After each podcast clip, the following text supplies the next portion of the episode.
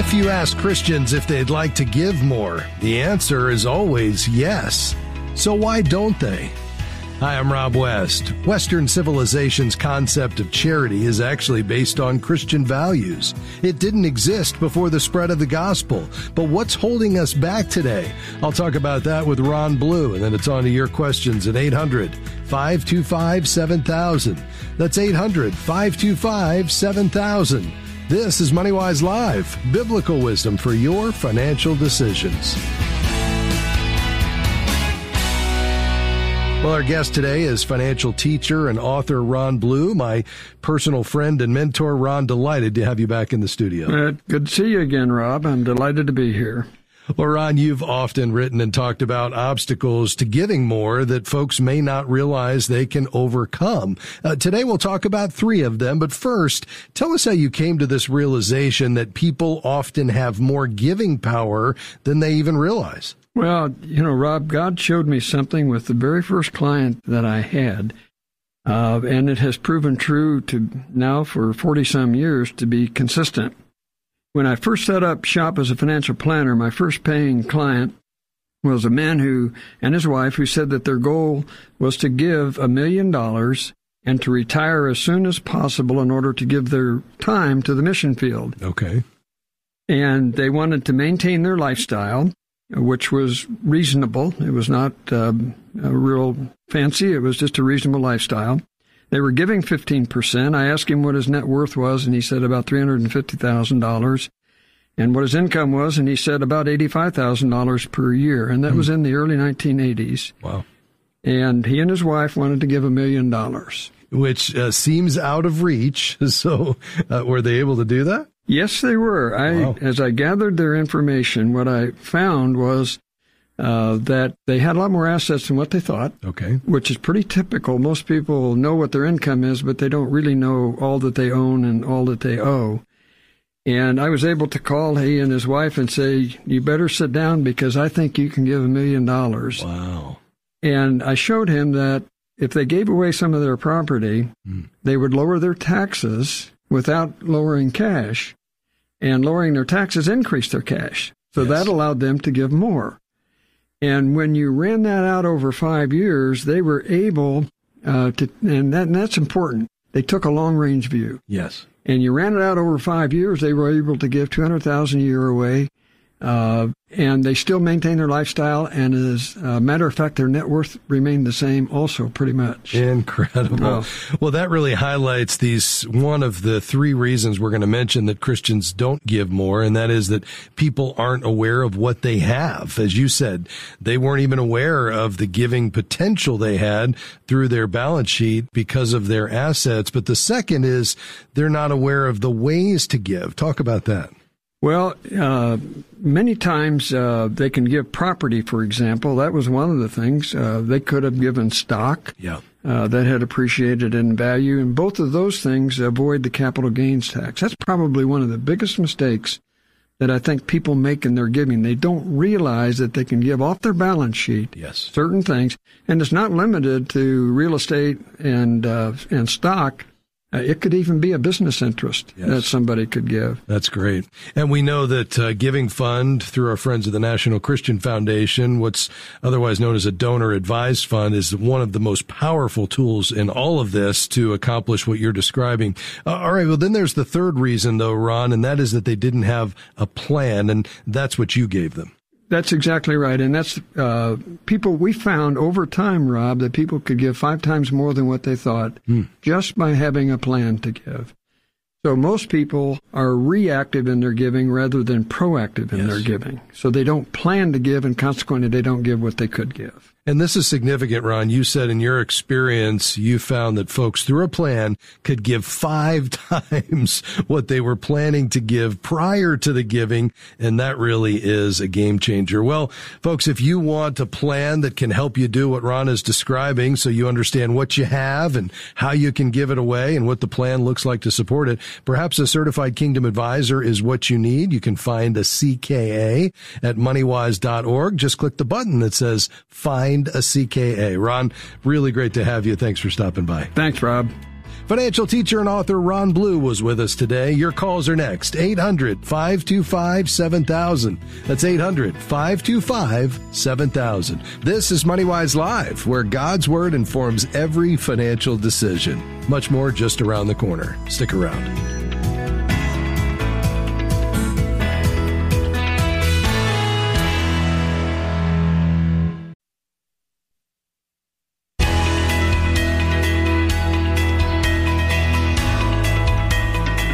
Great to have you with us today on MoneyWise Live, biblical wisdom for your financial decisions. I'm Rob West, your host, taking your calls and questions today on anything financial. We'd love to hear from you. 800 525 7000. That's 800 525 7000. We've got lines open. Let's head right to the phones. Houston, Texas. Tina, you're our first caller today. Go right ahead. Hi. I recently retired from the school system and I have um, two of my funds in 403bs, and I'm trying to decide where would be the best place to put them. I do have an account, a brokerage account that's already opened up. It's um, a Roth account, and then I have just a regular account. So yeah. my question is, could all of that be transferred into the Roth? It's a kind of Roth where the taxes are taken off up front. So yes. I wasn't sure if I should put it in that Roth or open up an IRA or another Roth for them. It's about sure. uh, seventy-two thousand.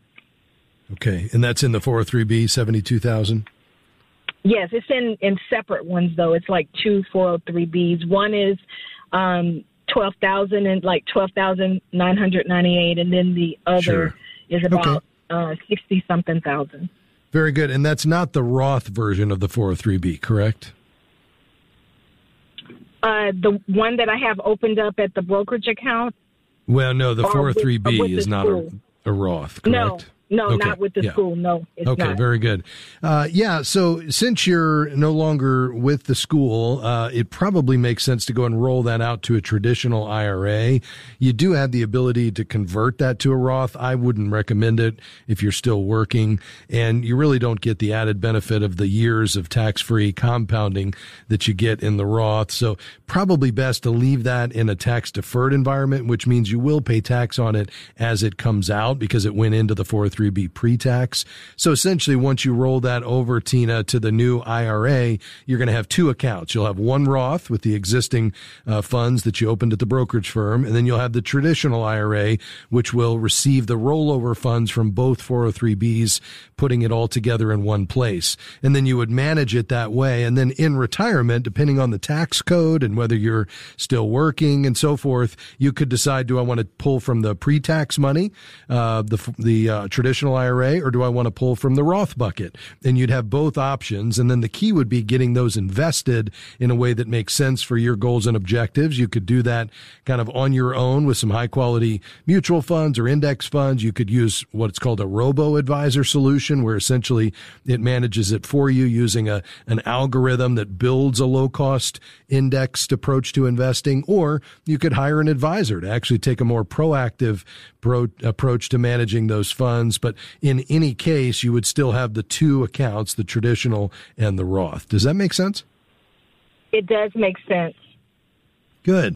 Yeah, so I think that's your next step. And you just contact the uh, plan administrator, let them know once you've opened that new IRA and you've made the decision on how you're going to manage it, where they're going to be transferring it. You complete that paperwork and they'll get that rolled out. So should be a fairly simple process. Uh, are you retiring or are you going to be working somewhere else?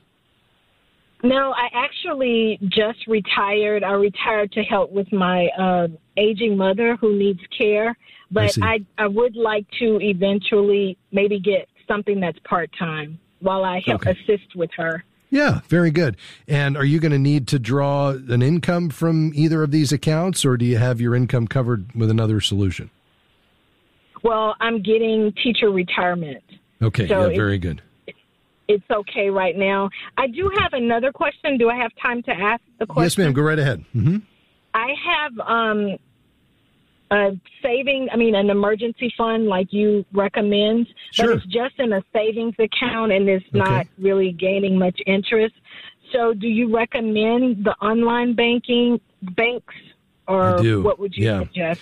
I do, just because you're going to get a much better uh, yield on your savings account. So, for instance, at Marcus right now, which is the retail operation of Goldman Sachs, uh, on their high yield savings, it's up to 1.7% and going to be continuing to head higher as rates head higher.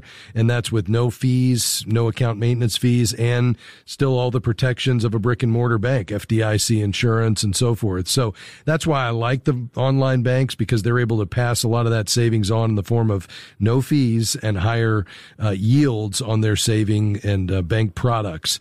Uh, so you just head to Marcus.com or Capital One 360 or Ally Bank. Any of those three, I think, would serve you well. And you can link that right up to your checking account electronically. So you're never more than a couple of days away from the money through an electronic ACH transfer. Great. Thank you so much. I appreciate it. All right, Tina. It. God bless you. Thanks for calling today. 800 525 7000. We've got a few lines open for you. Let's head to Miami. Mark, thanks for calling. Go ahead, sir. Hi, good morning. Um, thank you for taking my call. Yes, I sir. have a question. Um, my question was I went to uh, Sam Gross, and um, so they do have all my information because I have a card with them that's very short. And uh, I was at the line, and one of the one of the clerk came to me and said, "Hey, would you like to save thirty percent today?" And I said, "I mean, of course, everybody want to save."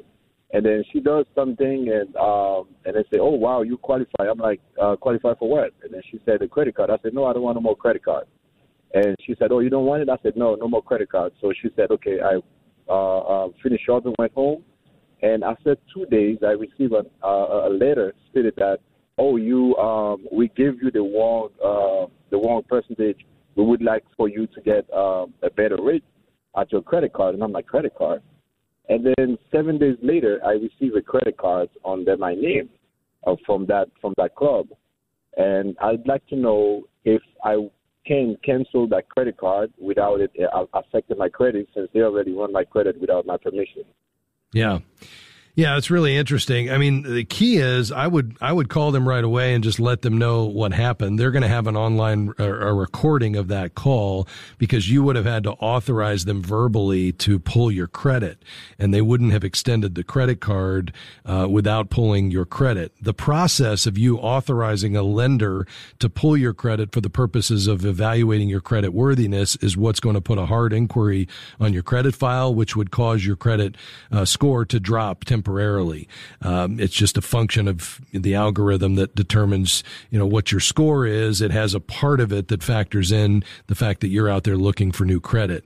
Uh, the credit card itself is not going to be a problem. It's actually going to increase your overall credit limit, um, and closing it is going to have a negligible impact that you know will recover in a short period of time. But what's the bigger issue is if you didn't authorize this, then you know there's a, a real breakdown in going on there that you need to call attention to because uh, they need to uh, hopefully uh, correct this with the credit reporting agencies and and cancel this in such a way that it was never issued to you.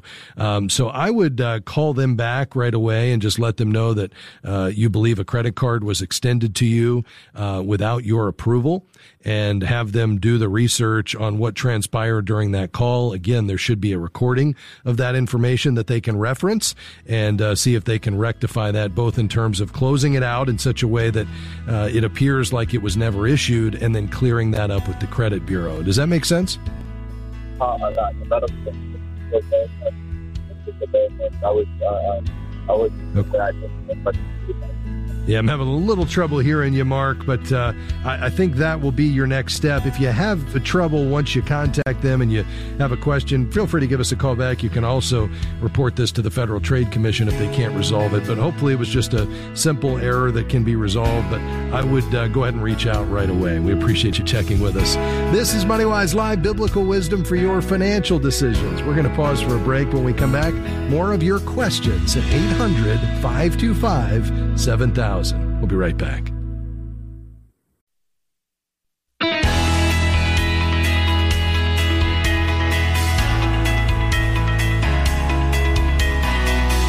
Welcome back to MoneyWise Live. Rob West, your host, taking your calls and questions today. We'd love to hear from you. Let's head back to the phones. Chattanooga, Tennessee. Linda, go right ahead. Hi, thank you both so much for taking my call today. I um have a quick question. I'm in the process of decluttering, uh, a good thing. However, I've run up on the file that has a lot of my receipts where my husband and I have given to ministries over the years. And a lot of these ministries do not give an end of the year like statement that we can um, kind of put with our tax documents showing that we, you know, uh, did give this amount.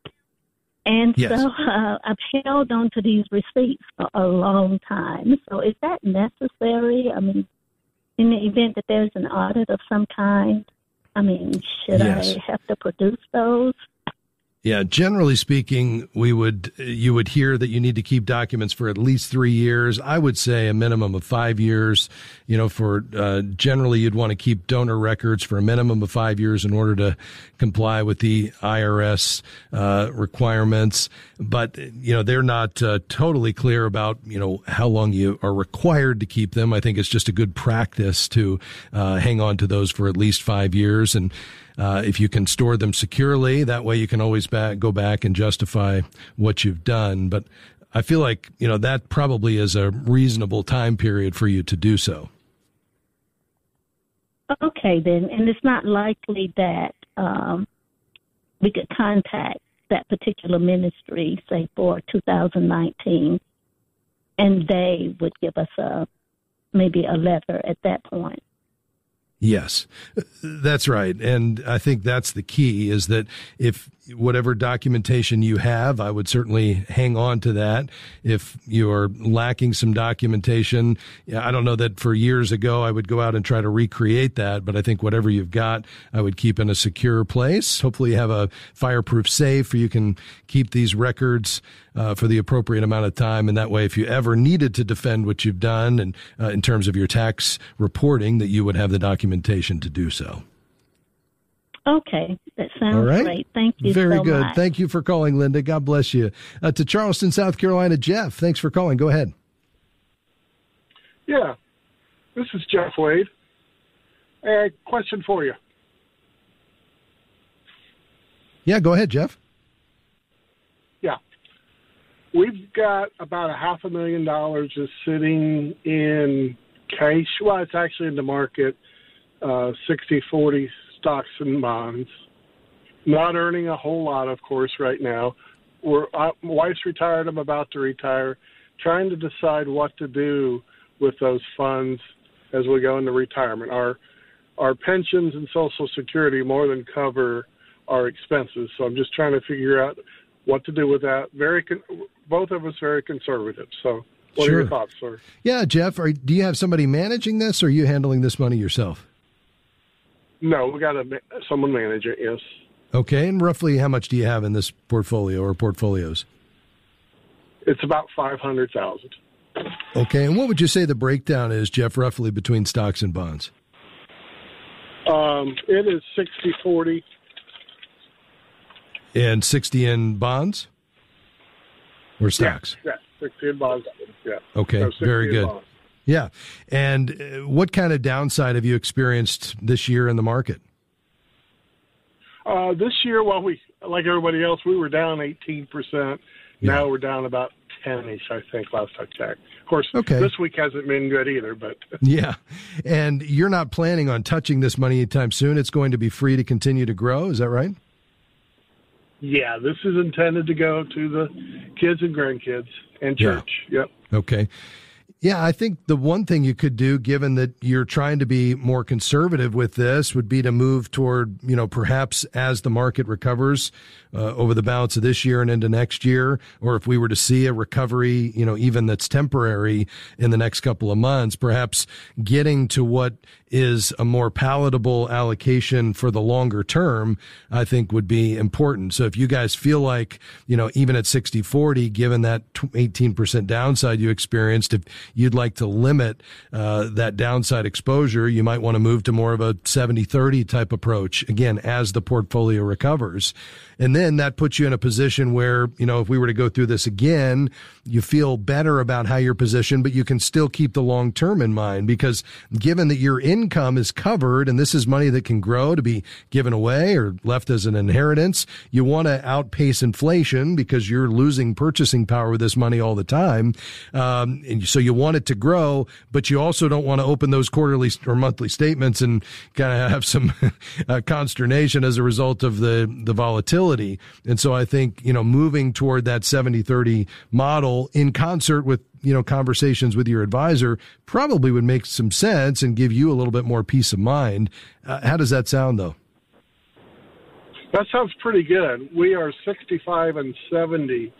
Where does that relative to that age? What is, is the 70 where you think we should be?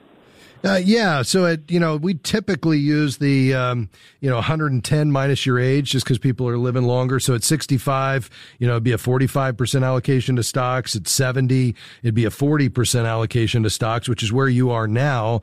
The question is, do you want to be on the more conservative end of that rule of thumb? And it sounds like perhaps you do, especially given the fact that you know your income is covered. It gives you an opportunity to uh, just posture yourself, uh, you know, a little bit more conservative conservative, which is going to limit your downside even more. This has been an unusual period because as the interest rates have been rising, the bond prices have been falling with the stocks, which just kind of was uh, impacting you from both sides. So I think you're probably in a good range right now. You're certainly not, uh, you know, out of bounds by any means, but I think getting a little bit more conservative moving forward would probably serve you well given the fact that you want to be conservative. So uh, that'd probably be the place that I would go. But I'd talk to your advisor about it as you make that final decision. But listen, all the best to you guys, Jeff, in this next season as you think about retirement and what God has for you next. We appreciate you checking in with us.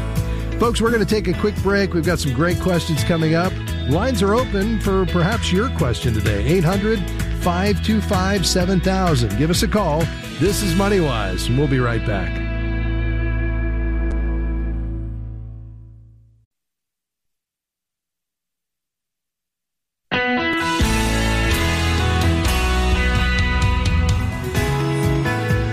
Delighted to have you with us today on MoneyWise Live. Biblical wisdom for your financial decisions. 800 525 7000 is the number to call. Let's head right back to the phones. Agnes in Plainfield, Illinois. Go right ahead. Yeah, um, thank you for my uh, receiving my call. My question is I'm getting the life insurance on my uh, dead husband, and they told me it's tax free. If I get that money and put it in the bank before I decide what to do with it, would I incur another tax uh, at the end of the year? And then uh, I don't know. Yeah, uh, no, that that's correct. Uh, as the beneficiary uh, of a life insurance policy, uh, those life insurance proceeds, Agnes, are not included in your gross income. You don't have to report them, and uh, it is not taxable. Okay, my second question is the pension, they just I just got a letter that my husband was receiving a pension from a fund. I don't know how much the total amount. I am asking, is there an option rather than monthly payment to me, like rolling it over to an IRA? Is that an option? Yes. You'll need to check with them as to the options they're making available to you. You'll likely have the option to receive that as a monthly benefit uh, or roll it out as a lump sum to an IRA. And at that point, you would just need to go ahead and open that IRA. You decide where you want uh, that to be housed, where who your custodian will be, and largely that'll be driven by: do you want to have an advisor who's managing it, or do you want to manage that and select the investments yourself? But once that IRA is open, then you would just have them issue uh, that uh, rollover from the pension into the IRA, which is not a taxable event until you begin taking a portion of it out.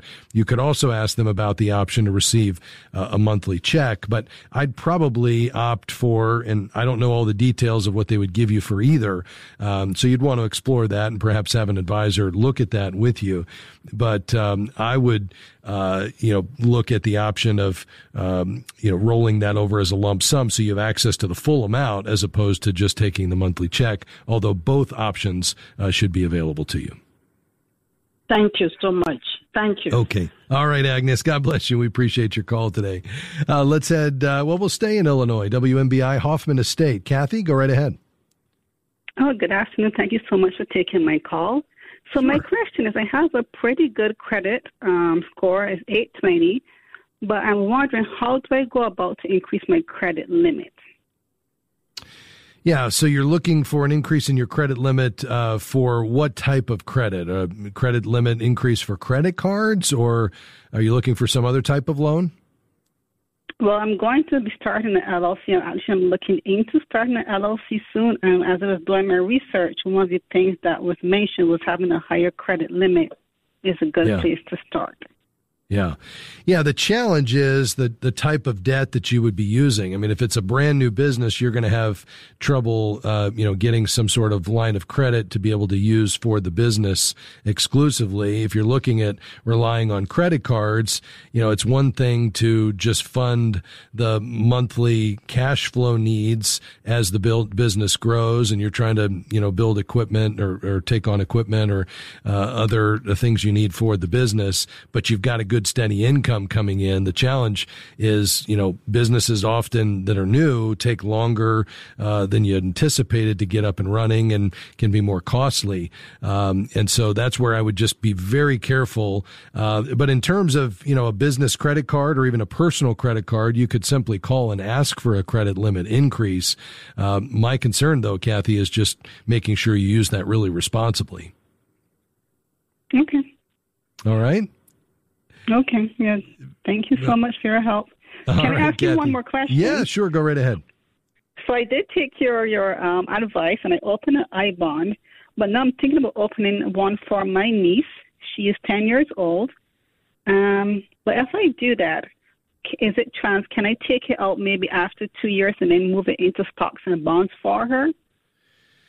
Yes, you can. So it would have to come out and uh, and go into a similar titled account. So essentially, it would be a custodial account that uh, you would open for her, uh, it would you would be the one opening the account, but in custody for her, and then at the age of majority, that becomes her money. So if you opened a similar account with the same title, a, a custodial account for your niece at let's say a brokerage firm, then you could essentially redeem the proceeds and then make a transfer uh, into the other account that's like titled, and then at that point you could uh, deploy it in, in stocks and bonds. Oh, okay. Thank you so right. much. You're welcome, Kathy. Thank you. Thank you so much. We appreciate your call today. Uh, 800 525 7000 to Rome, Georgia. Tim, you're next on the program. Go ahead, sir. Uh, thank you for taking my call. I have a question about uh, a fixed index annuity. I know I've heard on your uh, program before you usually don't uh, recommend them, but uh, this annuity is based on an index from uh, you get to choose from uh, from the uh, company, and yeah. it says that you don't get any uh, downside. In other words, you can't lose money, but sure. uh, but if the market's up, you can of course earn uh, based on whatever index you choose. What's your uh, feeling on that? Yeah, I think it's it's certainly a way to transfer the risk away from yourself to the insurance company, and a lot of people do them because of what you said. The floor, you know, on the downside is nice. So what are you giving up? Well, you're giving up the upside because you're going to get a portion of the upside based on how they calculate that. You're not going to get the full value of the increase of that uh, index, which is in part how they mitigate the risk because they're using certain investment instruments to protect you from the downside. Um, so, you know, I think the, the question is just in exchange for that downside, are you willing to give up some of the upside? And I think for most folks that are long-term investors, they're saying, you know, listen, I want to keep full access to my money because with an annuity product, you're going to have surrender charges and penalties if you need to tap the money. And I'm willing to take the risk on the downside to get the long-term trend that I'm shooting for, which is, you know, the overall long-term performance of the stock market market and whatever indexes you're looking at. And I think, you know, for most folks, I like that option better, even though, yes, you have the ability to lose money. You're getting the full value of the increase of the investments over time and still keeping access to your funds, which I think is the real upside of staying out of an insurance product for your investing. Now, that's one thing I was kind of concerned about because they said after maybe, I think it was like five years, I could withdraw up to 10%. That's it for yeah. um, per year Yeah.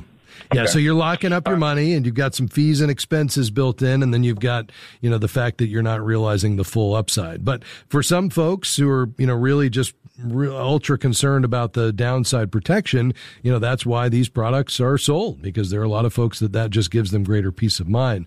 But for me, I think if you got the right allocation, you've got the right time horizon, you know, you're not overly anxious about this. You can kind of see the bigger picture, even in a market like this where, you know, the market's down on a, th- a thousand points in a given day. You just kind of turn off the news and know that, you know, I'm, I'm not in it for a week or a month or even a year. I'm in it for five or 10 or 20 20 years, and the long term trend is going to be up if we look historically.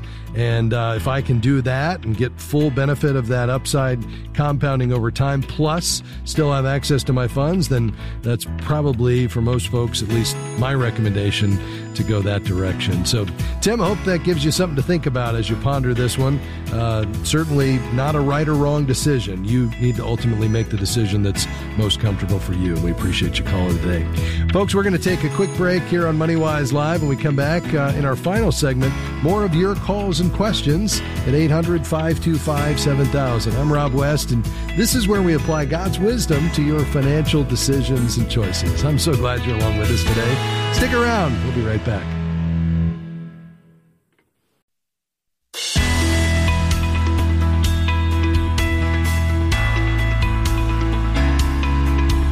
Great to have you with us today on MoneyWise Live, where we apply God's wisdom to your financial decisions and choices. Back to the phones we go. 800 525 7000. Tennessee, Kathy, thanks for calling. Go right ahead. Hi. Um, yes, uh, I have a 90 um, year old mother who has vascular dementia. She's in the late stages, and I'm her POA. I am currently on her checking and savings account, and her save. What we do is transfer money from her savings account into checking to take care of her monthly bills. I am um, wanting to move um, this money that's in the low interest savings account to a high yield savings account. The the company that I'm wanting to move it to, since I already have an account there, is wanting to make me the primary and her the secondary, and I don't want to do that. I, I wanted her to be the primary. So my question is: is is there any reason why I can't just put it in her name alone, and and just continue to transfer, you know, as needed into her checking account when she needs the money from the high yield, and just do it like I have been doing it. Yes. Well, yeah, I think that'd be the only way you'd want to do it. You don't want uh, your name to be anywhere on the account. Uh, so you would have the legal authority uh, as the POA to manage their uh, bank accounts, or in this case, your mom's accounts, uh, for her. And so being able to execute documents and open and close and change accounts. Uh, but you don't want to be listed on there because then that becomes, you know, you're in part an owner there, and that's really not the objective here. Yeah, exactly, and that's what I kept saying. I I want her to be the primary. It's her, it's her money, and you know when when she passes, she's got a will to take care of any anything that's remaining. So yes, um, yeah, so I, I think I, you're just initiating, you're opening an account in her name, but as the power of attorney, you're the one executing the documents on her behalf. And, um, you know, that's done every day, and there's no reason why you can't do that. Okay. All right. Yeah. That's all I needed. Okay, Kathy, thank you for calling. We appreciate it. Uh, let's see, Illinois, Renee, you're next on the program. Go ahead. Thank you for all you do. Thank um, you. I have a an old um, educational IRA. It's about 22 years old, and my son and I are both on it. And um, he doesn't need it for education. He went into the military, and he wants to buy a, a first-time house, first-time homeowner. And I was reading something that he could use that for first-time homeowner up to 10,000. I think it's one time. And because my name is on it, I was wondering if I could actually give him the second portion, which is a little less than ten thousand, but um, I, I don't know how that works. And would that be a one-time ten thousand for me as well, or how does that work? Yeah, that's a good question. So. Uh, it was it's a custodial account essentially uh, this education IRA for his benefit. So you'd only be able to withdraw the ten thousand for uh, one of you, and essentially, or for him, uh, and he comes out penalty free. You would still owe the taxes on it, but it would come out penalty free up to ten thousand for a first time home purchase. Uh, but you wouldn't be able to do that twice. Okay. Okay. What about if he has a spouse? Does that count as his second No. Or I, No, his IRA is in his name only. So an IRA is for one individual. It can't be joint. okay. Okay. Yeah. Well, thank you very much. I'm, I'm Okay, for Renee.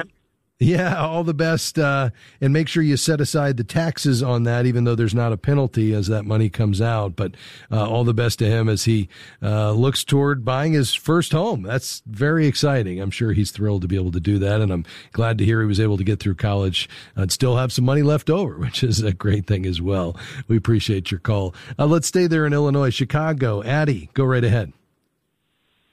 Hi. Um, I was calling because I hear you. First off, thank you for all you you do for us, giving us Oh, information.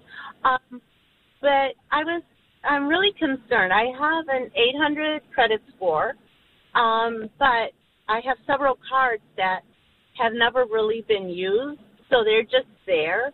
But because of all you know the fraud and this and that, it's I want to close them. But how much will that impact my score? Yes. Well, uh, the key here is, you know, I like the idea if you have extra cards for you to go ahead and start closing them. Um, I would just do it over time. So, how many cards do you have that you're looking to close?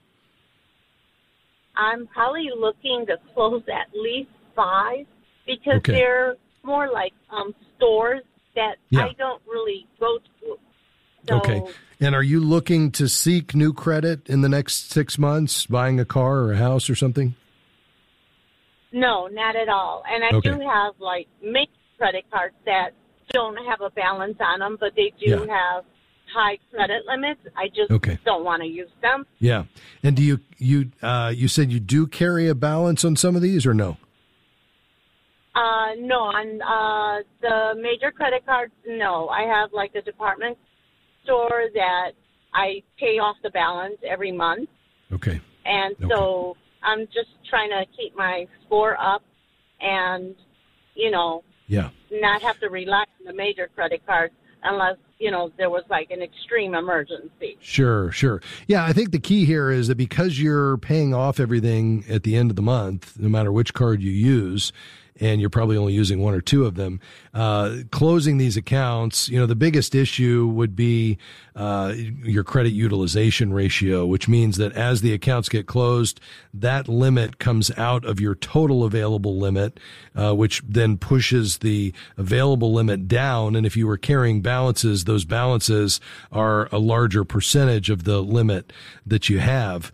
And so that credit utilization ratio, when it trips above 30%, is really going to start to pull your score down. That's really not an issue here. So really it's just going to cre- uh, change your credit mix and maybe your credit history because some of those perhaps older cards are now out of the equation. But any decline, uh, Addie, for you closing these is going to be minor and it's going to be temporary. So you, if you have an 800 credit score, could you dip down to 780? Sure. But the reality is if you're not out there getting ready to buy a house or a car, it doesn't really matter uh, because this is going to come back, um, you know, because you're managing your money responsibly. And again, the main issue, which is credit utilization, isn't a factor for you.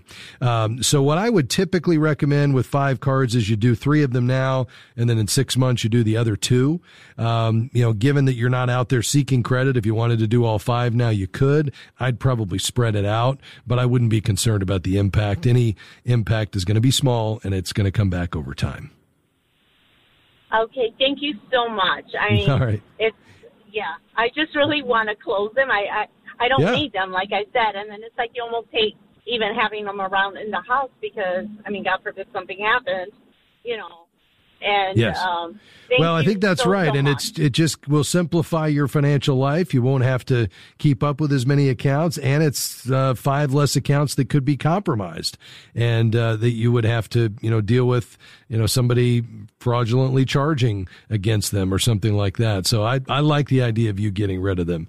We appreciate your call, Addie. Thanks so much. Uh, to Akron, Ohio, WCRF, Charlotte. You're next on the program. Go ahead.